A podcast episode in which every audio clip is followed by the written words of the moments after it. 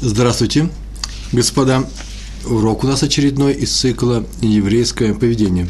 Сегодняшний урок называется «Вернуть украденное». Мы уже несколько раз говорили о этой заповеди, о том, что воровать вообще нельзя.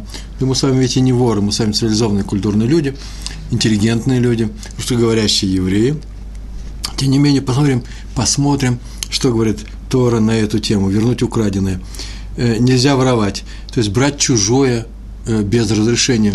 Даже нечаянно нельзя брать чужое без разрешения, даже случайно без разрешения, что угодно. Любая вещь, которую мы используем если, э, без спроса у хозяинов, у которой есть хозяин, владелец, и мы без спроса ее пользуемся, называется, называется, я, знаете, не хотел это слово говорить, но придется сегодня сказать несколько раз это слово воровством. Так вот, но если вещь украдена, если она находится не у нас, например, а не у хозяина, то ее нужно вернуть. И даже тому, кто ее не украл. Кстати, между прочим, вот еще такое замечание. Вещь, которая украдена, она считается потерей, и тот, кто ее нашел у кого-то другого, он должен ее вернуть. Ну, чтобы только не было спора, потому что очень часто вор считает, что это его по праву, по закону. Об этом, может быть, мы еще и поговорим. Об этом Клейкар писал, что очень часто человек считает, что эту вещь можно взять, потому что этот человек ему должен. И на самом деле есть такие случаи, когда на самом деле и следует так сделать. Но он так сам себе решил, без суда. Или что э, тот не умеет этим пользоваться. Много объяснений, ецер-ара, да, плохое начало нам приведет для того, чтобы мы оправдали свой поступок, который называет, Тора называет это воровством. И не только воровством, очень часто бывает намек на воровство. Некоторые вещи попадают под такой статус, который называется авак гнева. Авак – это пыль, на самом деле, но статус у вещи такой нечистый, и об этом мы тоже, может быть, поговорим. Написано в книге «Ваикра». Книга «Ваикра», и недельный раздел называется «Ваикра», начало третьей книги, Хумаша, Пятикнижие. Прямо в самом начале, второй стих первого, первой же главы, там так написано «Адам», так начинается «Адам». А если человек, один из вас, э, будет приносить жертву и так далее, и так далее, то пусть ее принесет из скота, какой, какой возраст этого скота и дальше. Рассказывается, а начинается со слова «Адам». Не Раша пишет об этом. Почему сказано «Адам»? Почему не написано «Иш»? Вроде бы так обычно Тора э, в таких случаях. Такое слово употребляет. Почему? И отвечает из Мидрашей. Мидраш – устные Торы, из записи устной Торы. Это не странное выражение, нет? Запись устной Торы. Сначала она была устная, а потом мы ее записали. Как Адам не приносил жертву из украденного, это совершенно точно, он ничего из украденного не приносил, потому что не было украденного. Все, что было в мире, все это принадлежало ему, ему был весь мир дел, э, дан. То есть он приносил своего имущества, как мы видим, так э, и все принадлежало ему. Так и вы, так говорит Всевышний евреям, не приносите жертву из украденного. Или Моисей пересказывает, Моисей, пророк Моисей, Моше Рабейну, наш учитель Моше, пересказывает евреям, не приносите жертву из украденного, только из того, что принадлежит лично вам, и на самом деле без всяких сомнений принадлежит. И вот мудрецы на это сказали.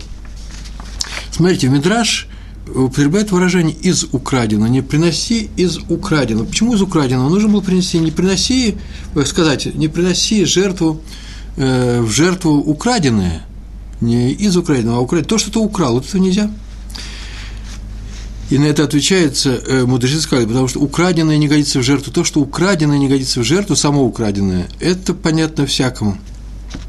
Любой может это вывести сам, это несложная логика. Ибо нельзя сделать заповедь, выполнить заповедь, заповеданную нам тем, кто дал нам запреты. Он дал нам заповеди и дал нам запреты. Только нельзя сделать заповедь через запрет, нарушив запрет. Ведь он приказал нам принести жертвы Всевышний, и он запретил нам воровать, и поэтому, следовательно, нельзя принести в жертву то, что украли. Это очевидная логика. Так почему сказано «из украденного», а не «украденное»? Чтобы запретить в жертву все, что, на что падает подозрение. Вот то, что я, с чего я начал говорить. Например, я купил скотину, и теперь веду ее на жертву в храм, не выяснив, украдена она была или не украдена. Может, ее украли у хозяина, и торговец, может быть, не, не по закону ее продал мне. Так вот, вывод, можно приносить в жертву только то, что без малейшего сомнения принадлежит мне. Так пишут об этом мудрецы. Кстати, между прочим, и дальше в книге Ваикра, уже в главе пятой, смотрите, с двадцать первого стиха по двадцать третий, там так написано: «А если кто согрешит, согрешит, хэт сделает по отношению к людям, например, украдет». Сейчас посмотрим. «Если кто согрешит или использует принадлежащее Всевышнему», это тоже специальный запрет, такой мэла, запрет, «или откажется перед своим ближним», значит, откажется, дальше поясняется, в том, что взял у него зарок, зарок, ну, заклад, пикадон, например, что-то на хранение ему дали, или же он сам вещь попросил для какой-то работы, чужая вещь, которую, у которой есть хозяин, и мне он дал ее для того, чтобы я работал, кстати, с его спроса называется, это называется пикадон. Так вот, теперь он отказывается перед своим ближним, говоря, что ничего он не брал. Или, четвертая вещь, он согрешит, использует принадлежащее Всевышнему храмовую утварь в своих, э, в своих целях, или откажется перед своим ближним в том, что он брал у него пикадон, его вещь какую-то, или украл, четвертая вещь написана, и отказывается теперь признать, что украл, говорит, ничего не украл, то, сделавшись грешником и виновным, пусть вернет то, что украл. Очень интересный стих, необычайно интересный стих, он распространился на три стиха, но интересная фраза. И мудрецы в трактате Бава, Бава Батра, восемьдесят восьмой лист, так толкует этот стих. Смотрите, написано: «Украсть у людей хуже, чем у Всевышнего», или напи, ибо написано: «Кто согрешит или использует принадлежащее Всевышнему». Получается, сначала у нас люди, а потом Всевышний. Тот, тот вот все вернет. И поэтому Всевышний наставит на том, дав нам Тору, о том, что мы очень были бы, называется макпидим, очень были бы э, внимательно относились к тому, чтобы не нарушить этот запрет, не дай Бог, украсть у э, э, окружающих, у других людей. Э, запрещается э, использовать в своих целях, это называется воровством, то, что принадлежит храму, святое, э, употреблять его в будничных целях. Так вот, этот запрет, он тоже из Торы, их, их не взвешивает, какой запрет сильнее. Но, судя по порядку, так указали в трактате Бава Батра мудрецы, этот запрет на использование принадлежащих храму, храмовую утварь, менее требователен, чем запрет пользоваться тем, что взято без спросу у, у других людей. Извините. Вот именно поэтому нельзя было приносить в жертву, в жертву на жертвеннике храма целиком птиц. Птица ведь тоже одна из жертв. Там было сказано, да, скот приносить, а тут целиком птицы. И об этом написано уже в шестнадцатом стихе первой главы. Прежде чем воскурять птицу, воскурять, извините, воскурить, ну, такое слово, я не виноват, так делается, кто рыт. Сжечь ее совсем, называется, да, чтобы ничего от нее не осталось. Так вот, Куэн, там написано, пусть отделит, извините за выражение, зоб с перьями в сторону, вырежет ту часть, где она хранит еду. Еда в ней не сразу попадает в желудок у птиц, у большинства птиц. Она какое-то время хранится в некотором органе, где-то рядом с горлом, наверное. И вот это нужно взять вместе с перьями и выбросить рядом с мизбехом. И указывает, это, конечно же, Драша, э, э, указывают мудрецы наши. О, Мидраш Раба, Ваикра, правильно, сказал Рафтанхума Барханилай на это. Почему так нужно поступить? Ибо птица, это прямой перевод, фраза, которая написана в Мидраш Раба на Ваикра, птица летает везде и ест все, все, что попало. В том числе она ворует, ест. И то место, где она хранит ворованное, не должно быть на жертвеннике.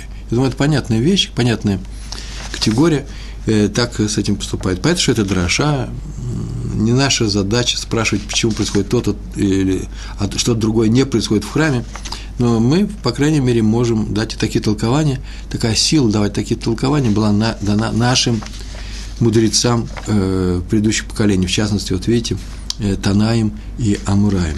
А вот книга уже нашего времени, Месилат Йешарим, в которой, по-моему, здесь читаются даже лекции в, на сайте Толдот, Толдот, Толдот и Шуру, там приводится интересная фраза, который тоже многое объясняет. Ецер, наше плохое начало, встроенное в человека, человека соблазняет нас многими делами. Но есть такие, которые нам кажутся естественными, и без таких соблазнений. Вы же понимаете, что когда что-то я хочу украсть, не дай Бог, это просто такой литературный прием. Не дай Бог, конечно. Что я хочу украсть, наверное, Ецер говорит, пойди и укради это. Так он иногда может этого не говорить, потому что человек сам себе это объяснит, он уже привык такие вещи делать. И написано об этом в Месилат Йешарим. Есть такие вещи, которые кажутся человеку естественными, поэтому более разрешенными. Это естество. Как птица ворует все, что попало, она хочет кушать. у нее нет моральных категорий. Так и нам тоже кажется, некоторые вещи, естественно, встроенные в нас, натуральные, для нашей натуры они подходят. Такими делами являются два действия, сказанного Месилат Йешарим, которые мы должны остерегаться более других дел, потому что они нам кажутся естественными, э, простительными. Мы можем сказать, ну, а как все вести по-другому? Мы так поступили, так все ведут себя. И эти вещи касаются кражи, сексуальных проступков. Э, человек может себе позволить не обязательно сам проступок, но начать о чем-то думать, размышлять, и, может быть, даже что-то и начать добиваться, делать даже, может быть, уже не само дело. Все равно это не что иное, как запрещи, э, запрет, не выжелаешь ему ближнего своего, и много разных таких же вещей, и в частности кража. Почему бы не украсть, если я сейчас объясню, что это не принадлежит никому. Хотя, если задуматься, скорее всего, у этой вещи есть хозяин, и последний аргумент у людей, которые вступят в самый спор, может это брать или нельзя, они скажут, последний аргумент всегда такой бывает, но это все же это берут, они же все берут карандаши из нашего конструкторского бюро, и бумагу белую, все инженеры, все конструкторы и даже начальник берет домой. Зачем же нам покупать, когда у нас это лежит на столах? Это называется кража. И ссылаться на естественность э, такого позыва, такого человеческого стремления не надо, не следует. Это работа Ецер, конечно, э, плохого начала. И продолжает Месилат Йешарим. Хотя большинство людей, нас окружающих, посмотрите сами, не берет чужое открыто, все же могут взять чужое интересными путями, и он взял, перечислил их, путем торговой сделки или через подарок.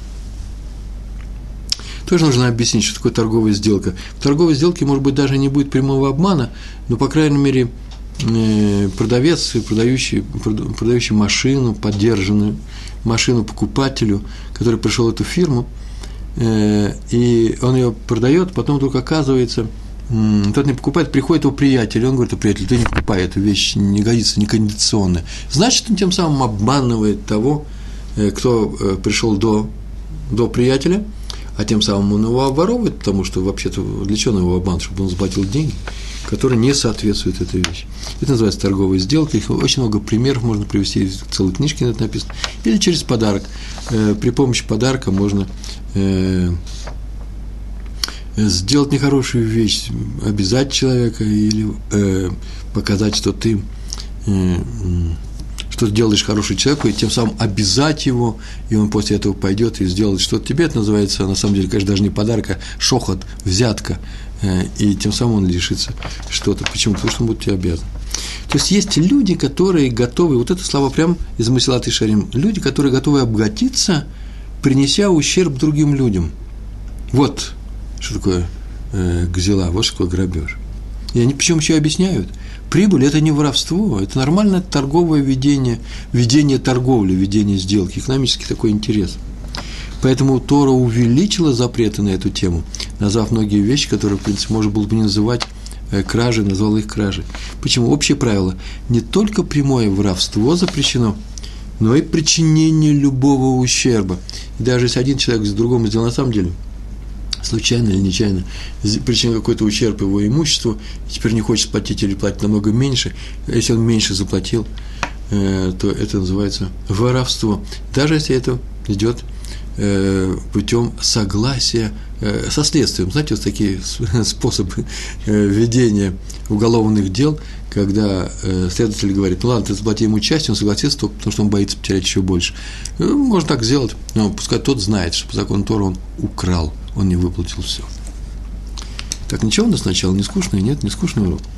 Примеры теперь у нас идут по книге Мидраш Асера Дади Брод. Первый пример я взял оттуда. История мне нравится, хотя нет, здесь нет ни одного крупного раввина. В свое время, помню, я их рассказал, эти истории, на семинарах, вот одну из, из целой серии историй, на семинарах в России, в Минске, Штура была, в Турат Хаиме я их рассказывал во время субботней трапезы. Э, история такая, она э, не детективного порядка, она м, динамичная, э, ее можно снять на кино, в кино.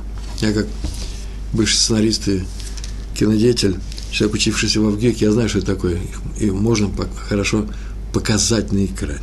История очень простая. Один торговец приехал за товаром в другой незнакомый ему город, и в кошельке у него было пятьсот золотых. Так написано. Загав – это золотой. пятьсот золотых. И он подумал, Вот кому же, где деньги я эти могу держать? Я останавливаюсь на постоялом дворе, с собой носить опасно, кто-нибудь увидит, что у меня есть кошелек, и какие-нибудь грабители, лихие, лихие люди, если не только евреи, да и среди евреев всякие встречаются люди, от себя я добавлю, этого не было написано, сейчас мы увидим, и, и могут забрать, отобрать, и поэтому нужно где-то спрятать. Что нужно сделать? Так иначе он пошел, и как написано в Талмуде, закопал где-то в землю, нашел где-то пустырь какой-то, куда не выходили окна домов, где-то в этом городе на заброшенном пустыре, какие-то заборы сплошные шли, и э, он все это закопал, пятьсот золотых. Почему? Потому что он решил, э, как, э, буду, поищу я, буду искать, схора называется, э, товар, некоторый товар. Когда я этот товар, то приду сюда, ну, наверное, вечером он это делал, в сумерках, возьму деньги, а с собой носить не буду, и когда нужно будет, будет нужно расплатиться, я расплачусь. Так он и сделал, выкопал там яму, закопал свой кошелек, рядом шли заборы, а в одном из этих заборов была дыра, не меньше человеческого глаза. Это я от себя добавляю. Я посмотрел, что если в дыре меньше человеческих глаз, то трудно смотреть. И через ту дыру увидел хозяин дома, одного из этих выходящих на пустырь, значит, наверное, не самый такой богатый человек, но и не самый, ну, неважно, он увидел, что там закапывают деньги вечером, выждал время, выкопал кошелек и яму снова закопал. Через пару дней пришел торговец туда, на это место, ему нужно, теперь он нашел этот товар, договорились о выплате, нужно эти деньги, выкопал снова ту же яму и не нашел своего кошелька, наверное, там был какой-то симан, называется, примета, там веточка, кирпичик, нету, нету, ужасно расстроился. Кто им теперь вернет деньги? Интересно, в этой книжке так было написано, в книжках. Там же никого не было. Кого я вызову на суд Торы для того, чтобы он мне вернул деньги? Вот интересная мысль. Украл, украл. Нет, кого я вызову на суд Торы? Если бы я вызвал на суд Торы, он бы вернул, потому что раввины присудят и делу конец. Да. Тут считается, что любой еврей на раввинском суде, конечно, скажет правду, признается во всем. Так он сказал. Но делать нечего. Я так добавляю здесь, это от себя. И помолился он Всевышнему, и Всевышний наделил его мудростью. Посоветовал, что сделать. Но по-другому не бывает. И он начал изучать вообще, что здесь вообще происходит, откуда это могли видеть. Понятно, что кто-то видел. И он пошел вдоль всех этих заборов и нашел на одном из ближайших участков дырку величиной с глаз. И понял, что возможно, возможно, отсюда видно было, как он, ну, направление дырки, видно было, как он э, по глупости, нет большого ума, днем недалеко от этой дырки закопал эти деньги. Э, здесь э, это задний двор какого-то дома, там есть хозяин, и он пришел к этому хозяину и сказал следующую фразу. Вот здравствуйте, я тут приезжий из другого города, никого не знаю, и э, мне сказали, что посоветоваться можно с вами, как с человеком знающим, с вами можно посоветоваться на торговые дела? Ну, пожалуйста, посоветуйся, сказал тот. Правильно сказали, я знающий человек. А скажите еврею, что он все знает, и он вам даст совет. А не скажите, что он все знает, он тоже вам даст совет. И э, сказал такую фразу. Я приехал сюда, э, торговец, э, купец, чтобы купить какие-то предметы и потом увезти и продать в другом месте. И я приехал, и у меня два кошелька. В одном было пятьсот золотых, а в другом восемьсот. Поскольку я никого не знал, то пятьсот золотых я на днях закопал в каком-то другом месте, неважно где, в каком-то городе, где-то на пустыре, а восемьсот жалко закапывать, а вдруг я с местом ошибусь, или еще что-то произойдет. И я вот сейчас вас спрашиваю, у меня какой совет, потому что я первый раз в этом городе. Или вы, может быть, знаете кому-нибудь, кому я могу дать эти деньги на время, верный человек, который не обманет, и потом не будет отпираться, как было написано, если кто-то опрется, да, в том, что он взял пикадон. То же самое здесь, что не будет отпираться. Или же мне нужно закопать в другом месте, или, может быть, закопать в том же месте, чтобы голову не ломать. Одна яма, одна яма. Было пятьсот, будет теперь еще плюс восемьсот. Что делать? Тут подумал, подумал, говорит, что знаешь, что зачем тебе ломать голову? Пойди закопай в том же месте. Как наступит там вечер, ночь, что никто не видел. И сделай так. И потом возьмешь все эти деньги. Ну, я ни разу не слышал, что кто-нибудь раскапывал из ям деньги. И он и шел. А этот человек бросился тут же э, к тому, к этой яме, которая была раньше, там, где деньги лежали, положил туда пятьсот злотых, для того, чтобы тот нашел их, не злотых, а золотых, нашел все это, и положил туда восемьсот, ничего не подозревая. И тогда он придет, возьмет тысячу, туриста. Я правильно сложил? Э, так он и сделал. Э, история кончается тем, что пришел второй, то есть первый еврей, торговец, на следующий день, э, или когда там вечером, ночью взял эти пятьсот и ушел, поблагодарив Всевышнего. Он сказал целую браху, он сказал так: благословен тот, кто возвращает потерянное хозяину. Я так полагал и раньше, что эта браха говорится о том человеке, который на самом деле выполняет эту заповедь, а он сказал это Всевышнему, который вернул ему его потерю, потерянный хозяину. Следующая история про двух женщин из Варшавы. Э, история перекликается, вы не поверите, почему-то я сразу решил, с той историей двух матерей, которые пришли с одним ребенком на суд царя Шломо. Здесь немножко по-другому, но тоже довольно-таки интересно. Примерно из таких же книг, из той же книжки, две женщины в Варшаве, они носили каждый раз в, посреди недели одной прачка, да, прачка женщины, которая стирает, приносили белье, порознь приносили, а перед субботой забирали его. И тут так получилось, что в те дни, когда не принесли белье, а нужно было забрать, прачка умерла, пришел ее срок на земле. И они пришли, и им сказали, может быть, люди, которые э, наследники этой прачки, дети ее, муж, не знаю. Он сказал: все белье лежит здесь, возьмите. И они увидали большой, арима называется, большая гора белья этого. Одна женщина подошла, посмотрела, посмотрела, говорит: все мое. Вот, все очень удачно. А вторая подошла, говорит: нет, тут есть мои вещи, стой, стой, миленькая, да, есть мои вещи, есть твои вещи, часть моя, часть... часть твоя. Это как в Мишне, как известно, да, двое держатся за талит, один говорит: весь талит мой, а второй говорит: часть моя. И там это не имеет отношения ни к чему, к этому не имеет. Почему? Потому что э, все развивается по-другому. И они сейчас это, э, там с талитом, который нашли люди, два человека держатся за него, э, он ничейный, а тут все чейное. Э, тут одна говорит: все мое, потому что я своей принесла это, а вторая говорит: нет, вот это мое, а это твое. Так или иначе, они пошли к городскому раввину. Поскольку все происходило в Варшаве, так догадываюсь, что городской раввин был варшавским раввином. Тот их выслушал и сказал, что приходили за своим бельем и за, вообще за решением его раввинского суда завтра. И они ушли. Тем временем он попросил своих домочадцев, свою семью, чтобы они пришли и положили несколько чистых вещей, которые у них в доме, их, собственно, его раввинское белье. И положили. На завтра эти женщины пришли, и Раф просил ту, которая сказала, что все белье ее, посмотреть, есть ли в корзине ее вещи, э, не ее вещи. Она пришла, взяла одну вещь, посмотрела, положила обратно вторую. Так, говорит: это все мое, это мое, это, да, все мое, все это мое. А вторая э, на ту же просьбу достала вещи, которые по ее заявлению, по ее заявлению принадлежали ей, отложила в сторону, потом указала. Все остальное, говорит: это не мое. А вот, говорит, кстати, вот этих вещей вчера не было здесь. И достала раввинские вещи и положила их в третью кучку. Ну, тут Рафа и обратился к первой, сказав: не только у своей товарки ты хотела украсть, но ты еще и у меня хотела украсть. Ибо это несколько вещей из моего дома, которые мы положили этой ночью. Я бы этот рассказ, может, не приводил, если бы не было последней фразы. А последняя фраза мне очень понравилась. Вот посмотрите, он так сказал: теперь иди и подумай, как исправить свое поведение. Конец рассказа. Он ее не в суд повел, не в тюрьму ее за воровство посадили. Вообще ничего не делается. Вообще у нас за воровство в тюрьму не сажают.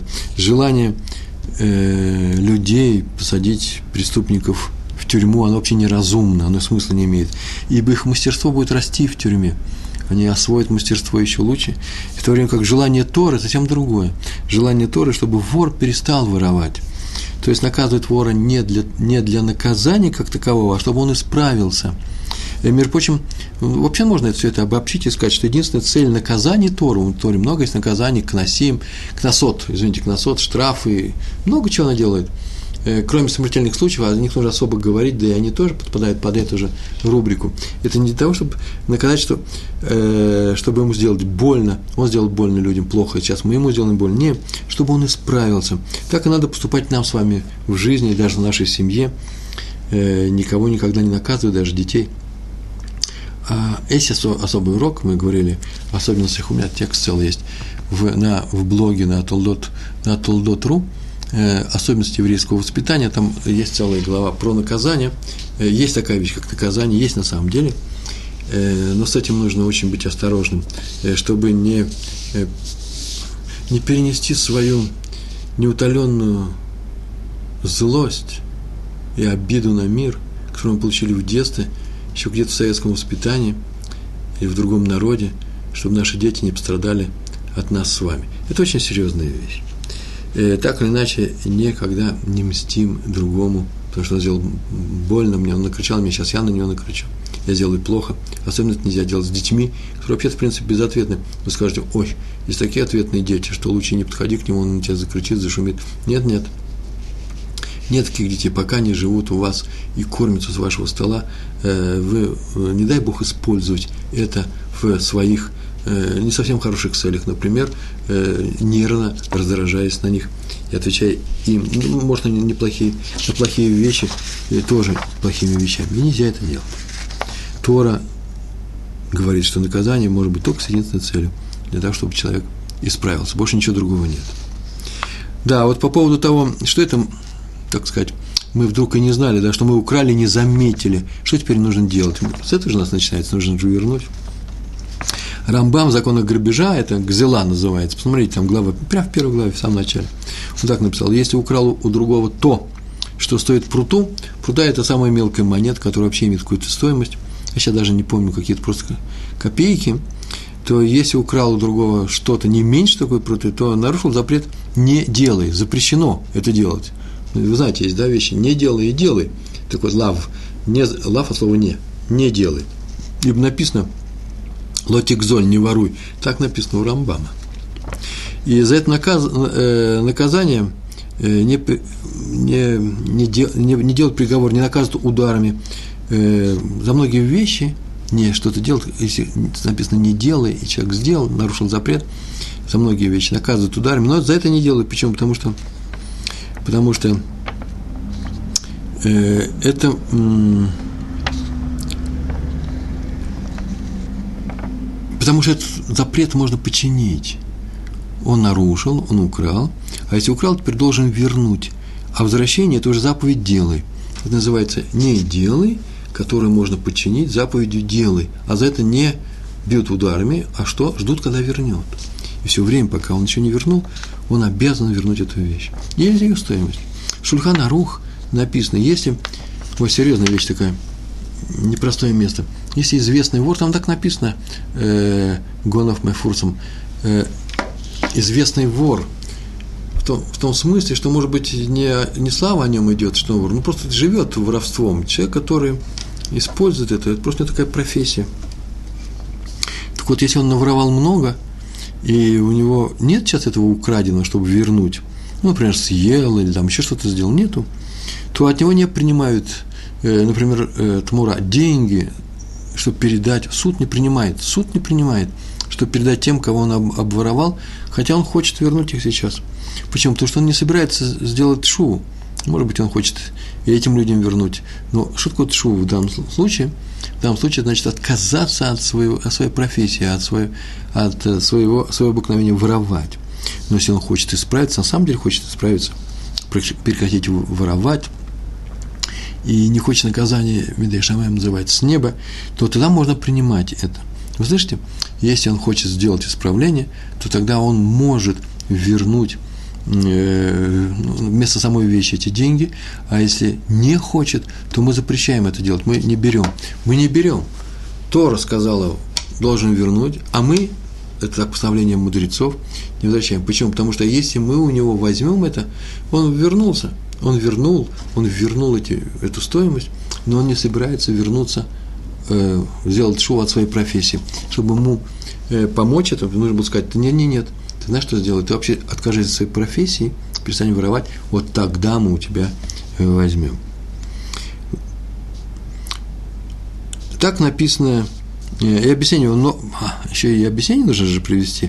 Ведь он же наворовал много, и он не успеет все вернуть. Он может сказать: какая здесь может быть шува? У меня уже этого ничего нет. Всех я не помню. Кому теперь буду возвращать?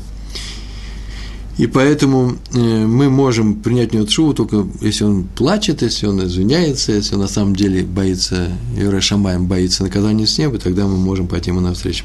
В Шульхан Арухе больше того написано. Написано, что есть некоторые профессии, которым трудно сделать шуву. Почему? Потому что у них профессия связана с использованием чужого. И перечислены они пастухи, которые пасут стада.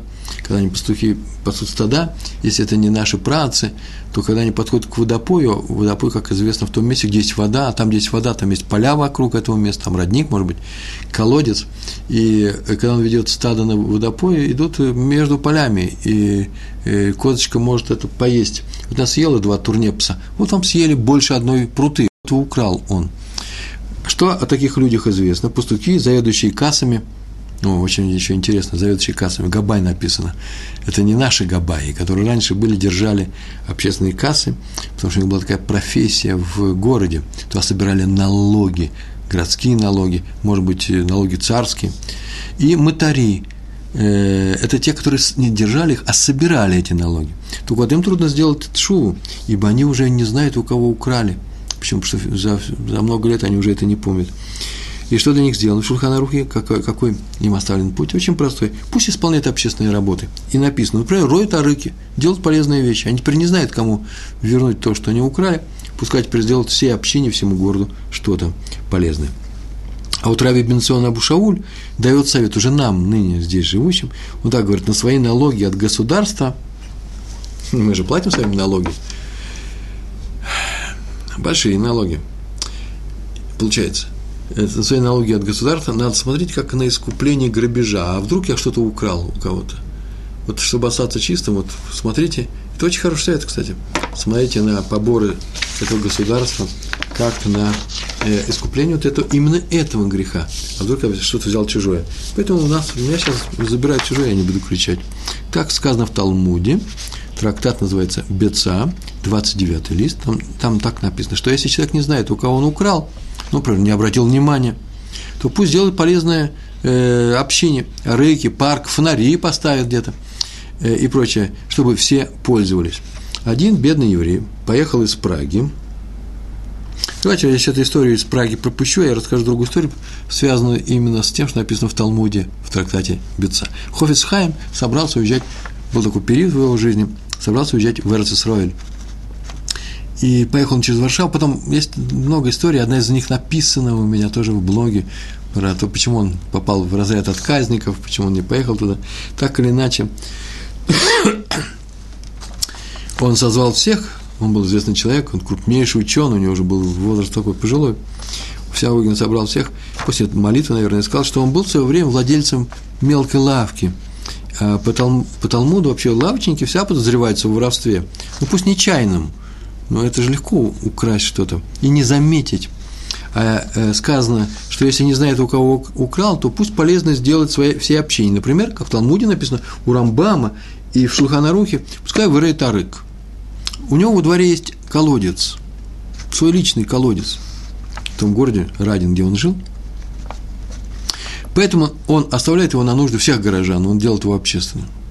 Открывает ворота, при каждом может приходить и брать. Так он и сделал. И однажды зимой был сильный мороз. Польша, э, Литва, да, Литва, вообще место близкое к, к Минску, я не знаю, бывают ли такие сильные морозы под Минском, но вода во всех городских колодцах замерзла.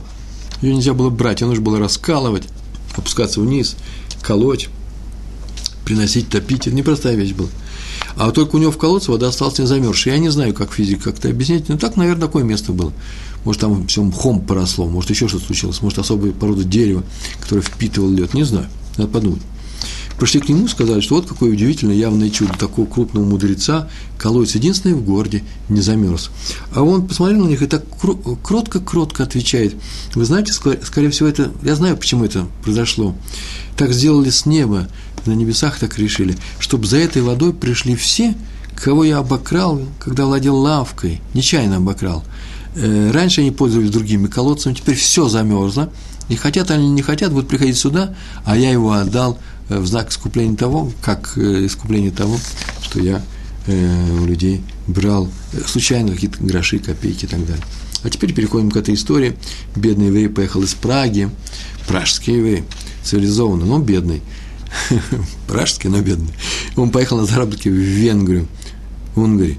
Я не знаю, почему там так было, но он поехал и заработал, и решил, когда вернулся обратно в семью через некоторое время, то встретил там где-то на рынке, еще где-то знал, как можно доехать обратно, встретил торговца, виноторговца из Праги, который приехал в Венгрию за вином, кошерным вином, купить его у кошерных евреев.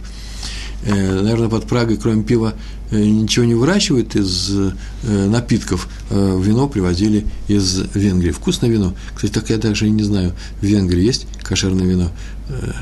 Интересно. Там особые вина. В Венгрии особые, в Румынии особенно, в Молдавии. Каждая страна свои вина. Я из семьи... Моя мама из Грузии.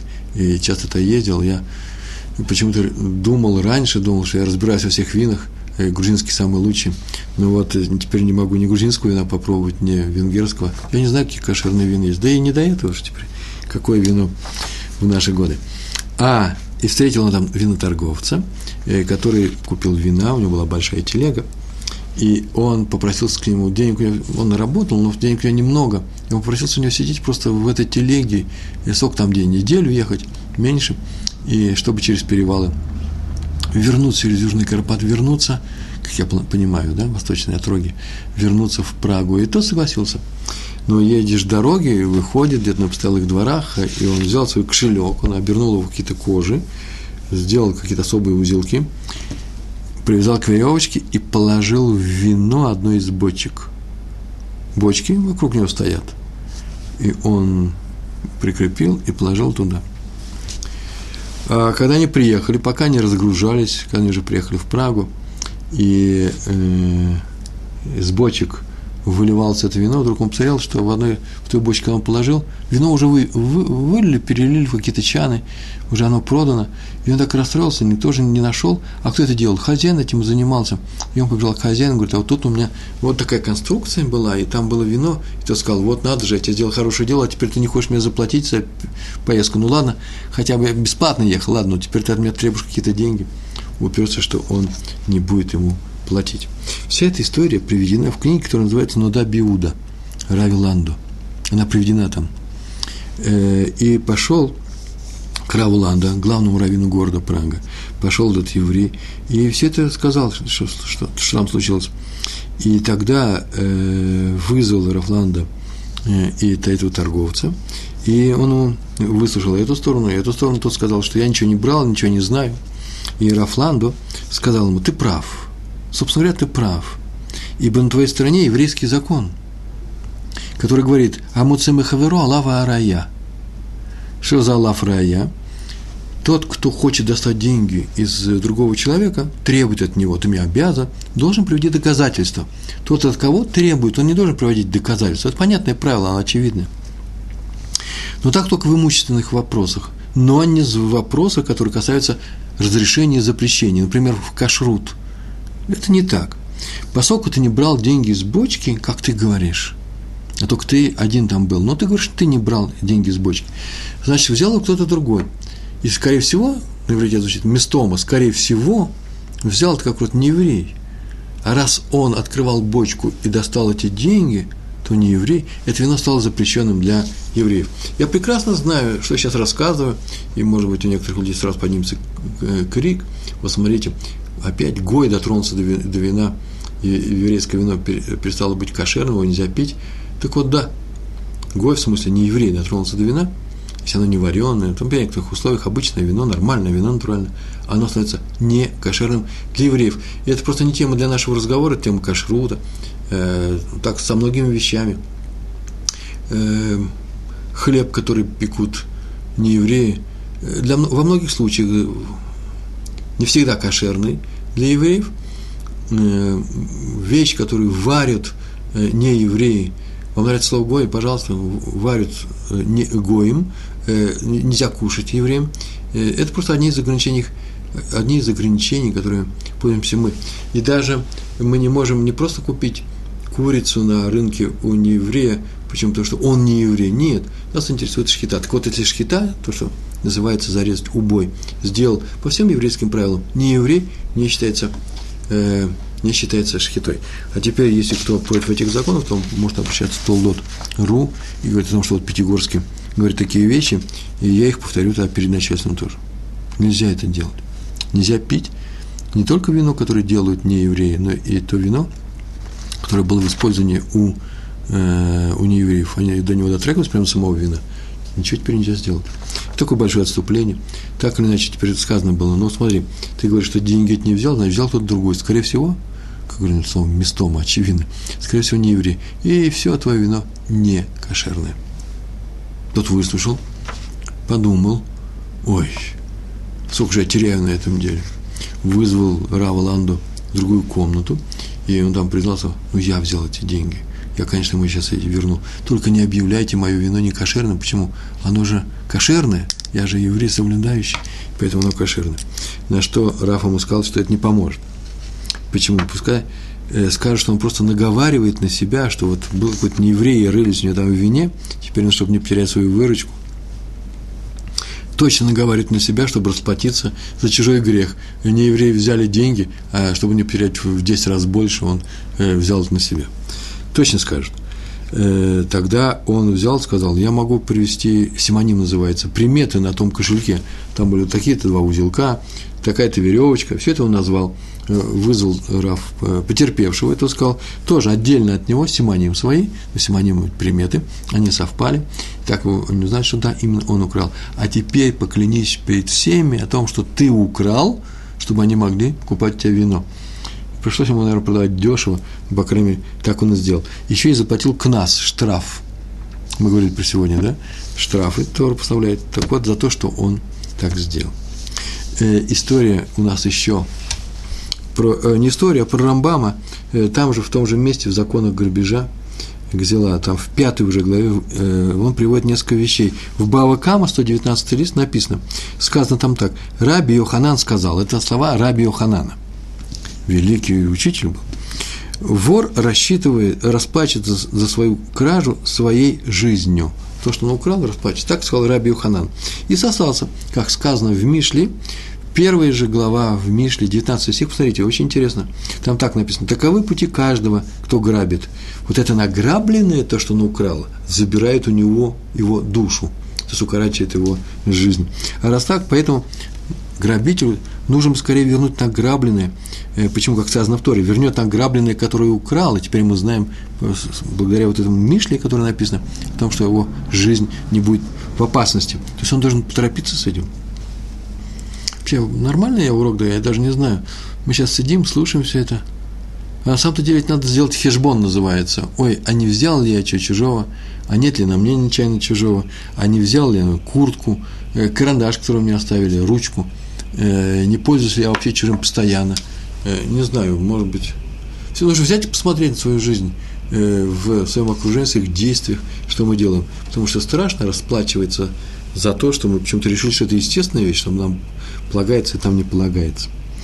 И об, обя- об обязанности вернуть украденное сказано в Мишне.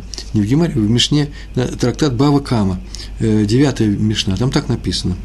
Украл у другого и поклялся, что не украл, в таком случае он свободен, то он обязан идти, после того, сделал тшуву, так Мишна звучит, должен, куда, где бы ни находился тот человек, который, у которого он украл, даже в страну Мадай, это вообще очень далеко, даже не Медиане, это много дальше, это, по-моему, к северу, а э, Медиане к югу. И спрашивается, а почему именно Мадай? Почему названа такая страна? И а-Гра, Виленский Гаон, привел строку из пророка Ишияу, тринадцатой главе, семнадцатый стих. Там так написано. «Вот я поднимаю на них Мадай, на тех людей, на тех евреев, которые отступили от веры, плохо себя ведут». Всевышний говорит, я поднимаю на них Мадай. Солдаты, мадайниты придут воевать в Израиле, много здесь плохо, плохого сделают, будут убивать их. И написано, на них мадай людей, которые не ценят серебро и золото, от них нельзя откупиться. И так мы себя читали, от них нельзя откупиться. А, следовательно, в этой стране серебро и золото дешевые очень. Так вот, об этом сказано с усторожением. Смотри, даже туда, где деньги не очень ценятся, пусть идет тот, кто должен вернуть украденное, а тем более, наверное, надо вернуть тому, кто живет там, где деньги ценятся. Вот какой сделал а-Гра, Виленский Гаон, логический вывод. И еще, Рамбам постановил, это у него написано в его, э, в его, в его книге, законов, что Йом-Кипур не искупает грех воровства. Сколько бы человек не молился, не постился, как бы он там себя не бил в грудь, ничего не получится. Я боюсь, даже дзака ему не поможет, ни молитва, ни, ни дзака, ни тфила. Поэтому пусть сначала вернет украденное, а потом просит, попросит у него прощения, а потом уже будет Йом-Кипур с дзакой, с молитвой, все это входит в комплекс Йом-Кипура, и с цомом, как, с, пост, с постом. А Хофец Хаим объясняет этот закон, поясняет, поскольку тут есть запра- запрет «не воруй», связанный с повелением «верни», то нельзя ждать Йом-Кипура, вообще нельзя ждать кипу- Йом-Кипура, а потом мы это вернем. Не, нет, нельзя. Почему? Если украла и, так пишет Хофец Хаим, и обманул в торговле и прочих вещах, то каждый час должен вернуть, пока не вернул, потому что это подчинка запрета, мы об этом говорили. И в книге «Есод Вишорыш Авуда», так написано, «Есод Вишорыш Авуда», написано, лучше потерять сто золотых своих, чем украсть и не вернуть одну пруту, одну мелкую монету.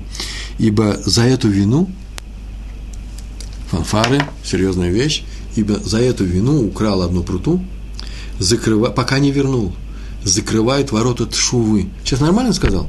Закрывает ворота тшувы. Что это означает? Это означает, что если он сделал какое-то совсем другое дело и хочет исправиться, не дают ему исправиться. Не дают ему исправиться, пока не вернул украденное. Поэтому определение воровства, э, определение воровства такое. Не только взял чужое у ближнего, но даже если пришло в его руки, просто не по закону. Ну, могло прийти, могло не прийти, спор, шум идет, кто-то на это претендует. Так вот, э, или же он причинил кому-то финансовый ущерб, все, этот человек газан, вор. Если он человек использует некоторые вещи, которые многие другие думают, что это его, пока не решит еврейский суд, кому принадлежит эта вещь. Если он будет использовать это, кто-то на это претендует, без решения раввинского суда, вор. Так написано в книге «Есод Вишорыш Авуда». А а-Гра, э, Виленский Гаон, добавляет украденное, надо вернуть даже в следующем гилгуле. А понятно, Фрат сейчас сказал, гилгуль, гилгуль – это перерождение душ, второе появление нашей души в другом теле, здесь же, в этом, в этом мире, не в Алам Аба, в этом мире. И поэтому даже он должен заплатить и обворованному, может, другому гилгулю, он все равно должен заплатить обворованному или же его наследникам. А Хофец Хаим пишет, я взял, он привел, я даже не знаю, почему. Он слышал, я о таком человеке, Хасатемет называется книга, о таком человеке, что получил в следующем гилгуле обличие коня, лошади, причем не скакуна арабского, а тот, который на каменоломне где-то работает, тяжело работает, чтобы всю жизнь тяжко работать. И все это только для того, чтобы вернуть украденную мелкую монету, пруту. Хофец Хаим платил одному своих учеников за то, что тот переписывал его книги. У него был, наверное, почерк, я не знаю почему, он его просил переписывать перед набором, после чего набирали эти книги. И платил, э, он его платил по, по числу строк на странице той книги, той, той тетради, которую он заполнял. И вдруг однажды в месяце Элуль, в месяц, который идет перед Новым годом, в котором идет Йом-Кипур, суды, Рожа Шана, Йом-Кипур, прибежал и сказал, что он, как он будет стоять на суде в Йом-Кипур, если он газлан, если он украл. Оказалось, что он стал специально в Элуле просматривать все свои книги, все свои грозбухи, все свои рукописи, и тем более, в том числе, переписанные этим молодым человеком, и проверять число строк. И нашел, что в некоторых местах вместо двадцати строк на странице есть двадцать одна строка, а в некоторых двадцать две строки, о ужас. И он все эти страницы пересчитал, и вот принес деньги, потому что вот ему полагаются эти деньги. Тот сказал, что наотрез он и не хочет, изначально он простил, ну, кто-то плюс-минус одна строка, не надо мне это, э, простил он. Тот сказал, нет, во что бы то ни стало, э, деньги ты должен взять, тот взял. Учитель сказал, бери его, взял. И сказал, ну, теперь вот Рав за то, за, за то, я думаю, что не нужно это было делать, так он сказал, я так полагаю. Тем не менее, Рав выполнил заповедь вернуть украденное. О, какая хорошая заповедь, наконец-то Рав она пришла в руки. На что Хофец Хаим сказал, да, это очень важная заповедь, но лучше ее совсем не выполнять. Как не выполнять? Заповедь Торы, кто сказал, да просто можно вообще не воровать, и то нечего будет возвращать. Это слова Хофец Хаима. Пелли Юаец пишет, что поколение потопа пострадало за воровство и грабеж. Так написано в трактате Сангедрин. Все поколение было убито именно за этого. Пока украдено не возвращено, молитва вора не принимается на небе, Вы слышите? Любая молитва, о чем бы он ни просил, пока он не вернул то, что нужно. Так написано в Шмот Раба, в двадцать второй главе. А сказано в Талмуде еще, в Йома, по поводу... Про... О, очень интересная фраза. По поводу всех остальных прочих заповедей. Йом-Кипур не искупает греха, пока не примиришься с другим человеком. Это сказано по поводу всех остальных заповедей между людьми. Не между человеком Всевышним, а между людьми. Так вот, пока ты не примиришься с ним, пока вы с ним не помиритесь, пока он не будет удовлетворен твоим поступком или отвернул, что ты ему там сделал, Йом-Кипур не искупает. Но по поводу заповедей по отношению к небесам, они не искупаются в Йом-Кипур, пока не вернул украденное. Вообще никакая заповедь не, не, не, не искупается Йом-Кипуром, пока ты украден совсем другому человеку, не вернул. Хофец Хаим, когда ему было четыре года, он однажды пошел со своими приятелями на рынок, четырехлетний мальчик, никто еще не знал, что это Хофец Хаим.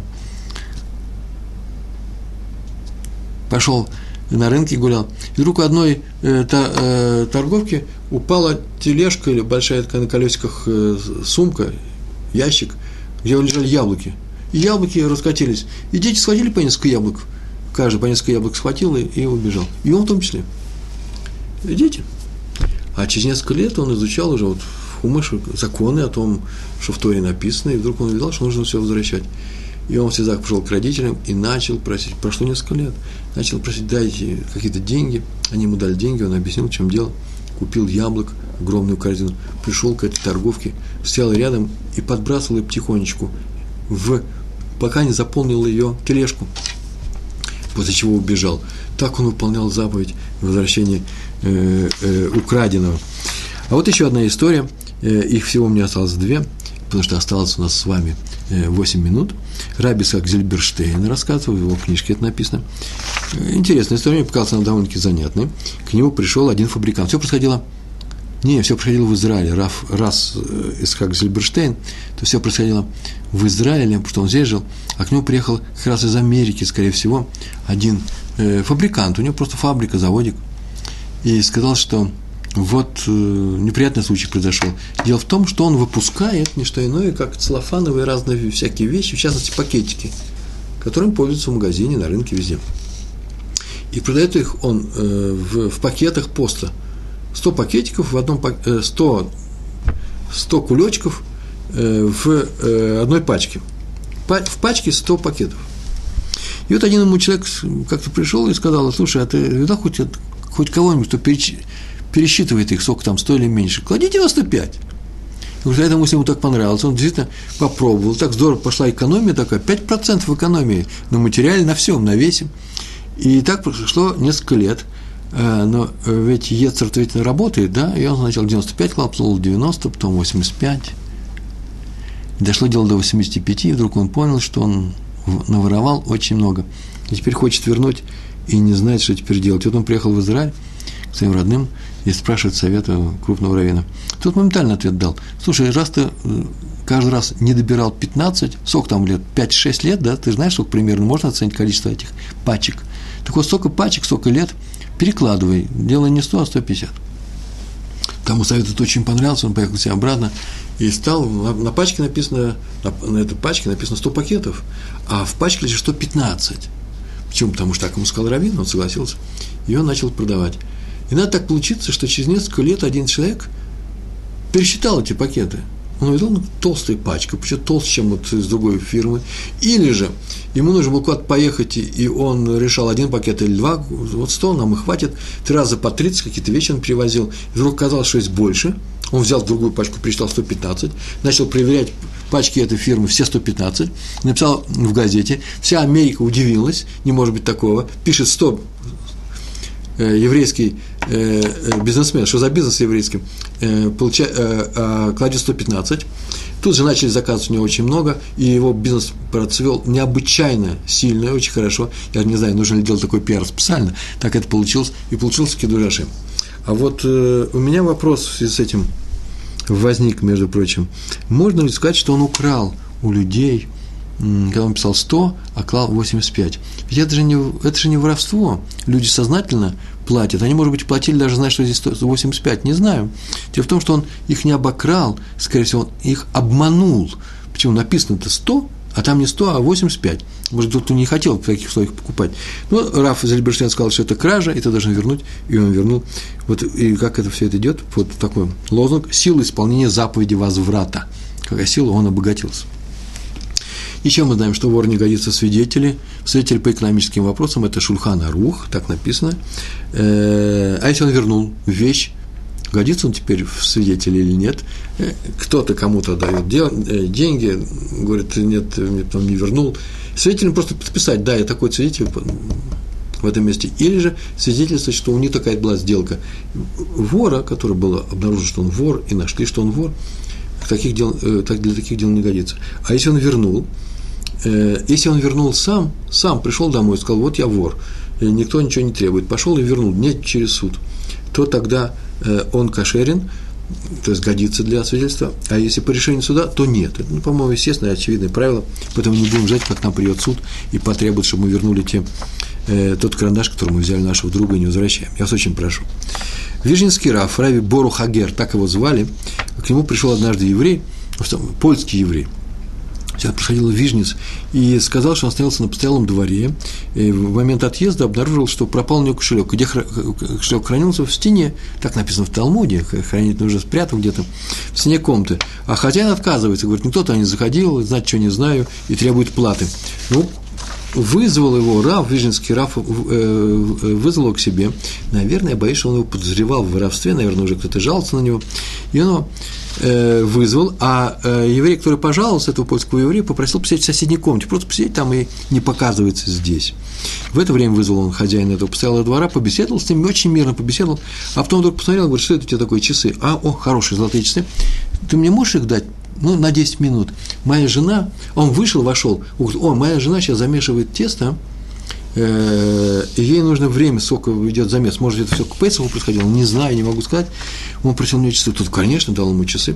Тот быстренько вышел, дал слуге, сказал, беги срочно к жене этого хозяина постоялого двора, скажи, чтобы он вернул, сейчас он находится у раввина, чтобы он вернул, чтобы ты ему вернула через этого посланца кошелек с деньгами, который он взял в комнате у этого польского еврея. А она не поверит, почему, что это, что, что, за, что за странная вещь. Он говорит, вот пока шесть часы, скажешь, это золотые часы твоего мужа, просто так же мы не будем воровать, никто не, этого не сделает, поэтому это знак того, что он, э, чтобы ты ему поверила. А тут же дала этот кошелек, э, слуга пришел, позвал этого раввина вижницкого, Рава Берла, э, Боруха, он вышел, взял, э, ну, что взял, поговорил с ним, вернул ему часы.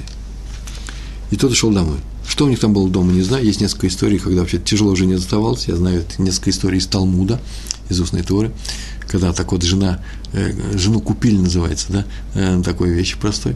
Бери умную жену, они будут, не будут, или не воруй, совсем будет хорошо.